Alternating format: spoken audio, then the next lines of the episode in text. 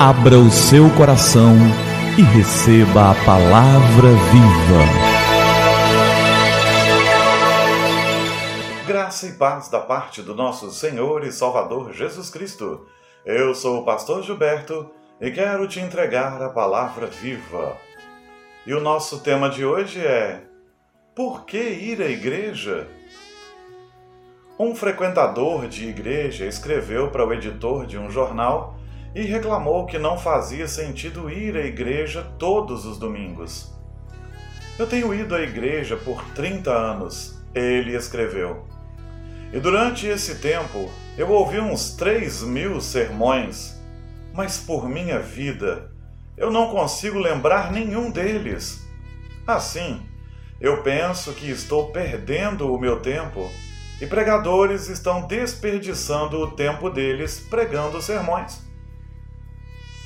Essa carta iniciou uma grande controvérsia na coluna Cartas ao Editor.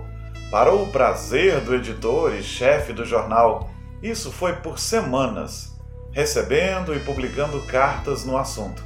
Até que alguém escreveu esse argumento. Eu estou casado já há 30 anos.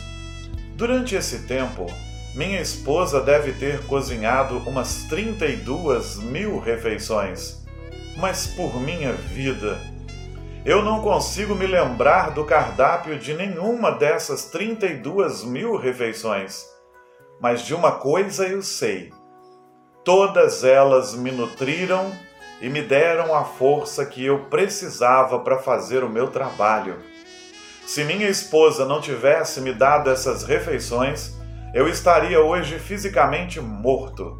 Da mesma maneira, se eu não tivesse ido à igreja para alimentar a minha fome espiritual, eu estaria hoje morto espiritualmente.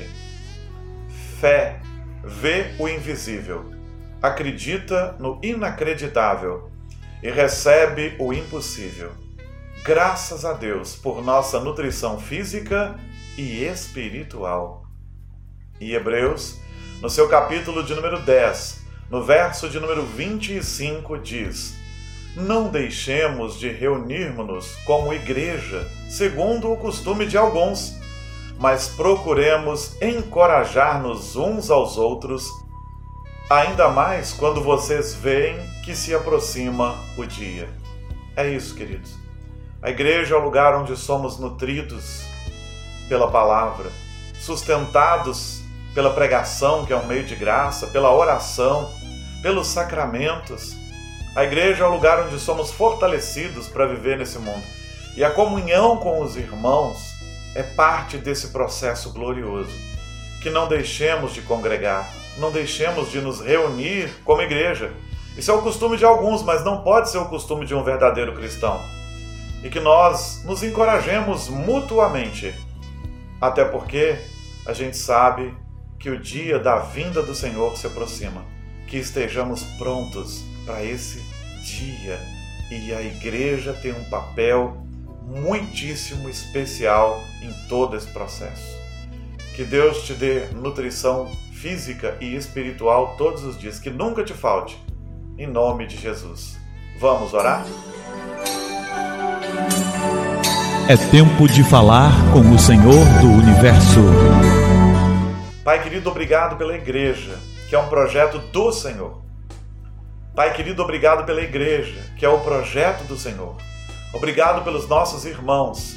Obrigado pelos nossos relacionamentos e até pelas lutas que enfrentamos nos nossos relacionamentos, porque elas nos moldam também.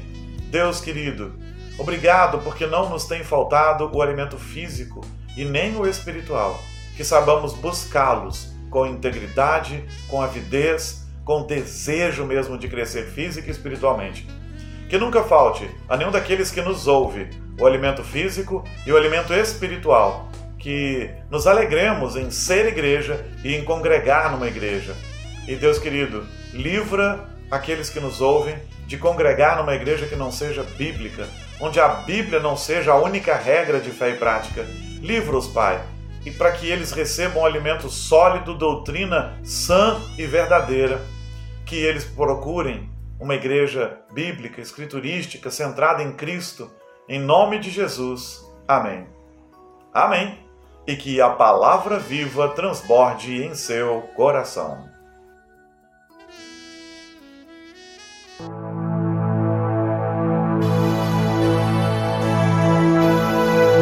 Abra o seu coração e receba a palavra viva.